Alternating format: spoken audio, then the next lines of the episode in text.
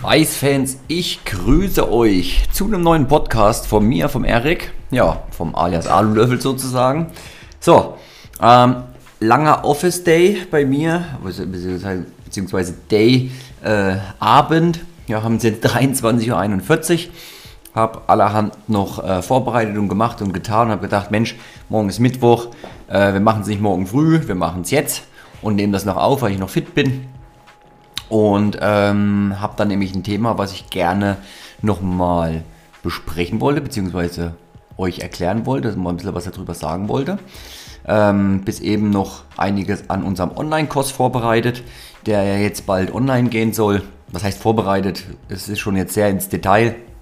Videos sind alle hochgeladen, eigentlich alles soweit fertig, aber jetzt noch so ein bisschen äh, im Detail noch ein paar Sachen vorbereiten. Und damit das zum Schluss, ja, so gut wie möglich das wird oder werden kann. so, also ähm, meine Thematik, die ich gerne mal ansprechen wollte, ist das Thema Stahlgussschweißen. Ähm, ist natürlich auch immer so eine, so eine Thematik, wo viele fragen, geht das, kann man das, hält das? Ähm, viele wissen gar nicht, dass man es überhaupt schweißen kann. Und dann ist noch die Frage, in welchem Schweißverfahren. Ja? Ähm, da kann ich gleich sagen, ich habe oder ich habe nur in zwei Verfahren Erfahrung ähm, und das ist nämlich das WIG und das Elektrodeschweißen. Im MAC-Schweißen, was ja auch gehen soll, mit dem richtigen Zusatzwerkstoff natürlich, habe ich allerdings noch keine Erfahrung. Vermute aber, ähm, dass es sich nicht ganz anders verhalten wird als bei den Sachen. Ähm, ja, was haben wir jetzt für Erfahrungen gemacht? Wir schweißen das mittlerweile seit gut, denke ich mal, zwei Jahren haben natürlich aber trotzdem immer wieder bestimmte Herausforderungen, die wir uns stellen müssen, weil einfach nicht alles gleich ist. Ist dieselbe Thematik wie beim Aluminiumguss. Da haben wir uns am Anfang natürlich auch, was heißt schwer getan, würde ich jetzt nicht sagen, aber ähm, mussten wir auch viel ausprobieren. Ist auch heute noch so, dass ich manchmal Sachen habe, wo ich denke, ich schaue die mir an. Ne? Äh, wie man das vielleicht kennt, hat einen Erfahrungswert im Kopf und sagt, okay, alles klar, ich lege los und auf einmal passiert aber alles andere als das, was man jetzt vermutet hätte. Äh, das ist halt so. Ähm, ja, mit welchem Problem hat man dann eigentlich zu kämpfen? Meistens sind es dann wirklich Spannungsrisse, ähm, beziehungsweise dass das Material nicht angenommen wird oder wirklich halt, wie gesagt, sofort nach dem Schweißen wieder reißt. So, ähm, das ist nicht immer der Fall. Es gibt wirklich Zylinder, da geht das super ohne irgendwelche große Vorbereitung, sage ich jetzt mal in Anführungsstrichen. Ähm, die Grundvorbereitung ist natürlich immer dieselbe. Reinigen, Farbe entfernen, Rost entfernen, je nachdem, was es ist. Am besten natürlich auf beiden Seiten bei den Kühlrippen, weil bei Kühlrippen reden wir hier von 3 bis maximal, glaube ich, 5, 6 mm Stärke. Das heißt, man ist schnell auf der anderen Seite, wodurch man natürlich wieder, wenn man eine ordentliche Schweißen hat, mit Wurzel machen möchte. Äh, was natürlich sinnvoll ist, weil wir die Kühlrippen bestmöglich natürlich zum Schluss wieder verschleifen wollen dass die Originalität, die Optik wieder gewährleistet ist, also dass es dann halt einfach wieder top aussieht. Deswegen versuche ich immer schön mit Wurzel zu schweißen und zum Schluss das Ganze natürlich wieder zu verschleifen. Also ganz wichtig von beiden Seiten, ja, die Kühlrippe an der gebrochenen Stelle reinigen. Ähm, so, was natürlich auch wichtig ist, ist das Ausrichten der Kühlrippe. Ich habe heute erst wieder einen MZ-Zylinder gehabt, das war zwar ein Aluguss-Zylinder, aber da geht die Kühlrippe, ist jetzt ein bisschen schwer zu erklären, natürlich haben die Kühlrippen erstmal bestimmte Abstände und dann geht die aber so leicht schräg. Also das heißt, sie ist auf der hinteren Seite Richtung Laufbuchse an einer höheren Stelle als äh, vorne an der Spitze. Ähm, dafür habe ich so kleine Plättchen, ähm, die so 1, 2, 3, 4 mm äh, in, in den Abständen bis 5 mm. Die sind wirklich perfekt dafür, die sind auch nur so 40 x 40. Ähm, also komme ich da überall hin und die haben wie so kleine Stäbe nur. Das heißt, ich kann auch immer nur so detailliert kleine Stellen unterlegen. Also das ist echt perfekt zum Ausrichten. Das ist natürlich wieder auch das, Vorbereitung und Ausrichten, das was sehr viel Zeit natürlich in Anspruch nimmt. Aber hinten raus sich natürlich lohnt, weil mein Ansporn ist es immer, dass wirklich im Nachgang am besten gar nichts zu sehen ist. Ne? Dass wir da irgendwo was nachgearbeitet oder geschweißt haben.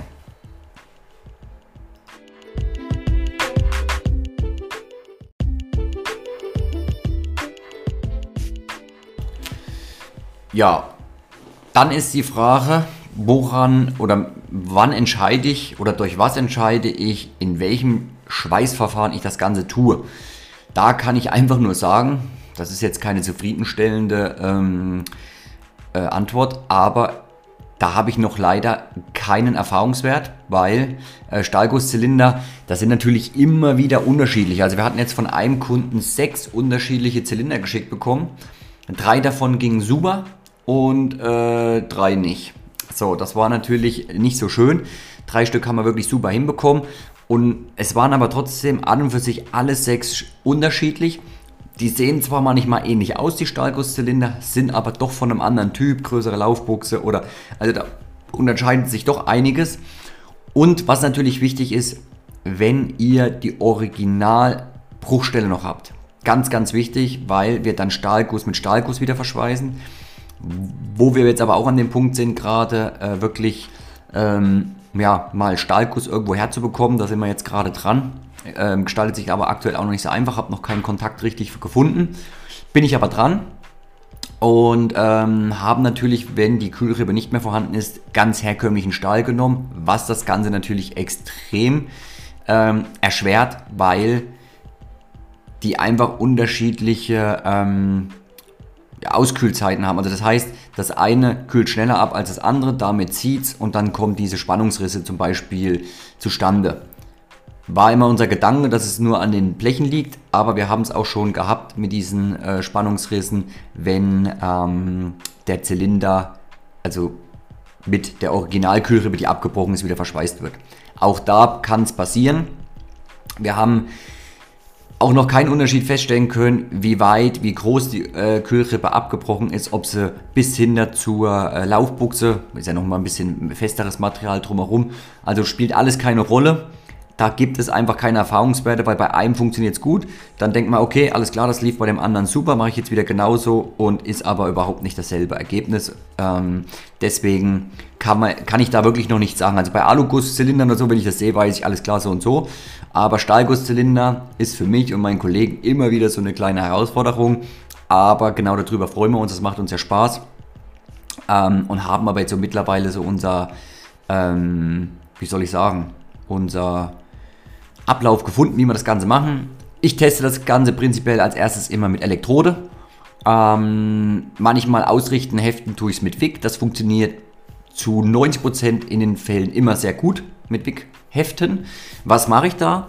Prinzipiell nehme ich einfach eine, eine reine Nive-Elektrode, ähm, die es eigentlich fast überall bei Weldinger zum Beispiel zu kaufen gibt. Kann ich auch gerne mal unten den Link reinsetzen. Ähm, ja, und zum Wickspeisen muss natürlich aber die Ummantelung von der Elektrode ab. Hier ist natürlich auch wieder der Zwiespalt. Da sind natürlich auch bestimmte äh, Sachen drin, die natürlich für das Schweißbad gut ist. Ähm, zum Wickspeisen können wir das aber nicht gebrauchen. Das heißt, wir hauen das ab, nehme ich immer meinen Kunststoffhammer und dann zum Schluss muss die aber auch wirklich nochmal mit Schleifvlies richtig geputzt werden, dass die wirklich schön silbrig glänzend ist und auch wirklich als super als Zusatzwerkstoff genutzt werden kann.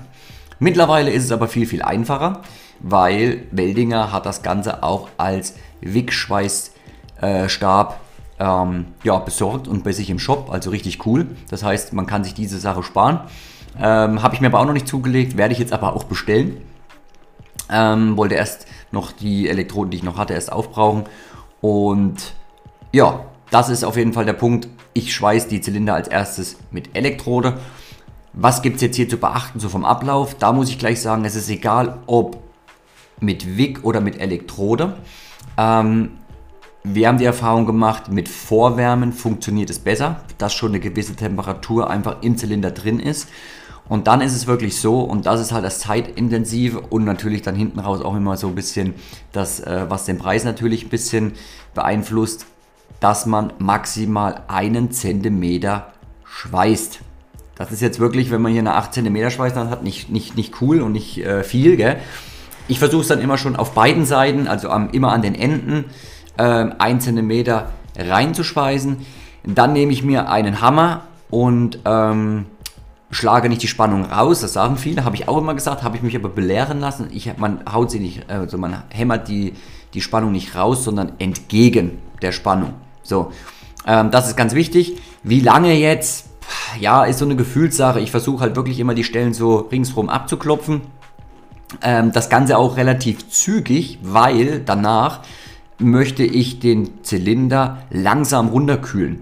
Weil die Spannungsrisse, wie wir es ja vorhin schon hatten, entstehen meistens dann, wenn es zu schnell abkühlt, wenn jetzt noch Unterschied Stahl und Stahlguss ist. Und dadurch kommen dann diese Spannungsrisse. Ähm, das heißt, ich nehme dazu eine Schweißschutzdecke. Gibt es auch Unterschiede? Würde ich auch eher zu einer ähm, ich kann jetzt gar nicht genau die Bezeichnung sagen, aber ich werde es unten mit reintun.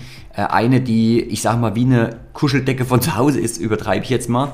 Die normalen Schweißschutzdecken, die sind relativ fest und stabil und ich sag mal, wie so eine, da ist nochmal wie so eine, ja, ich kann es nicht genau sagen, nochmal wie so ein Stoff dran, also so eine Lasur drauf. Ähm, und dann sind die immer sehr stabil und fest, was natürlich in bestimmten Sachen gut ist. Für so Zylinder, die relativ klein sind zum Einwickeln, dass die Temperatur langsam rausgeht, ist es nicht so gut. Aber da gibt es wie gesagt welche, werde ich unten mit reintun, die ich da empfehlen kann, die dafür genau perfekt ist. Wir haben die mittlerweile schon für unsere Zylinder oder Motorengehäuse, die wir schweißen, schon ausgesondert. Die nehmen wir für nichts anderes mehr. Und das ist wirklich das Phänomenale von diesen Schweißschutzdecken. Die haben halt klar einmal den Sachverhalt, dass man irgendwas schützt davor, dass nicht, was nicht anfängt zu brennen, aber sie halten auch extrem lange die Wärme. Also da kann das schon mal dauern, vier, fünf Stunden, bis die Wärme komplett, und dann ist es immer noch lauwarm, das Bauteil. Also das heißt, vier, fünf Stunden kühlt das dann ganz, ganz entspannt ab. Und dadurch haben wir die Spannungsrisse nicht, aber dadurch dauert natürlich mal so ein Zylinderschweißen, je nachdem wie viele Kühlrippen es sind, gerne mal drei, vier, fünf, sechs Tage. Ne? So, meistens ist es dann noch so, bei uns ist dann nochmal bestimmte Sachen in der Werkstatt los oder man vergisst, naja, dann geht halt nochmal ein Tag mit drauf. Ähm, aber so ist es letztendlich machbar. Das ist natürlich wirklich, wenn man das Ganze mal so betrachtet, schon ein enormer Aufwand, aber so funktioniert es sehr gut. Und selbst hier, so wie ich es jetzt gerade erklärt habe, ist es nicht 100%. Ähm, es kann auch sein, dass es in dem Fall nicht immer funktioniert. Ja, so wie wir es jetzt bei den Zylindern hatten, die mussten wir dann trotzdem nochmal ausschleifen, wieder schweißen. Ähm, ja, kann relativ äh, zeitintensiv sein, so eine Geschichte. Aber wiederum, wenn man es wegschweißt, funktioniert es, wie gesagt, bei manchen mega gut. Ja, da habe ich schon viele geschweißt. Und dann gibt es aber wieder welche, wo es nicht so gut funktioniert.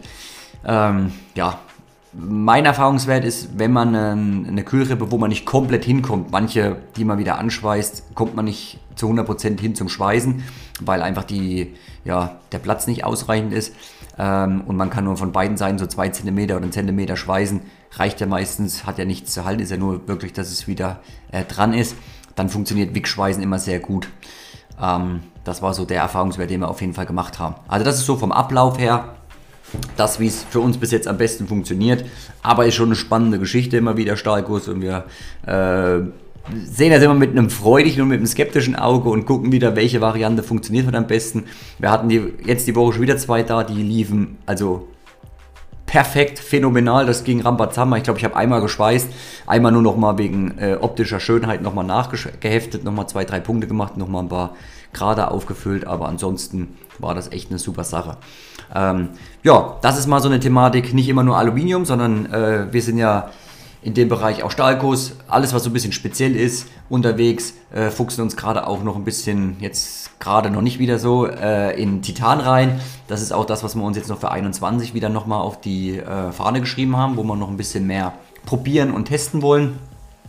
Für uns, äh, wir haben schon einige Sachen geschweißt, haben auch super funktioniert, aber klar, Erfahrung kommt nur durch Machen, also müssen wir da noch ein bisschen schweißen. Und ja, wird es natürlich bestimmt auch im Podcast bald mal drüber geben. Ähm, ja, ich denke, das war ganz schön viel heute, aber das war, ist auch ein Thema, wo es viel zu sagen gibt und wie gesagt, was auch etwas zeitintensiv ist. Aber auch hier ist einiges machbar und wir freuen uns auf jeden Fall immer wieder, die Kunden zufriedenzustellen und die freuen sich natürlich auch von ihren alten Fahrzeugen, Klassiker, Oldtimer, äh, einen Teil wieder repariert zu haben. Und ja, ich wünsche euch auf jeden Fall eine schöne Restwoche, natürlich eine schöne Weihnachtszeit, schönen dritten Advent. Und ich habe es ja jetzt immer wieder gesagt, aber ich freue mich, weil ich merke es auch, ähm, über eine coole Bewertung wäre immer super, dass wir den Podcast hier noch ein bisschen voranbringen. Und ich bin ja auch ähm, bemüht, einmal die Woche auf jeden Fall einzubringen. Und bis jetzt klappt es ja immer ganz gut und freue mich, dass du zugehört hast. und sage bis zum nächsten Podcast. Lass es dir gut gehen. Bis demnächst. Dein Erik. Ciao, ciao.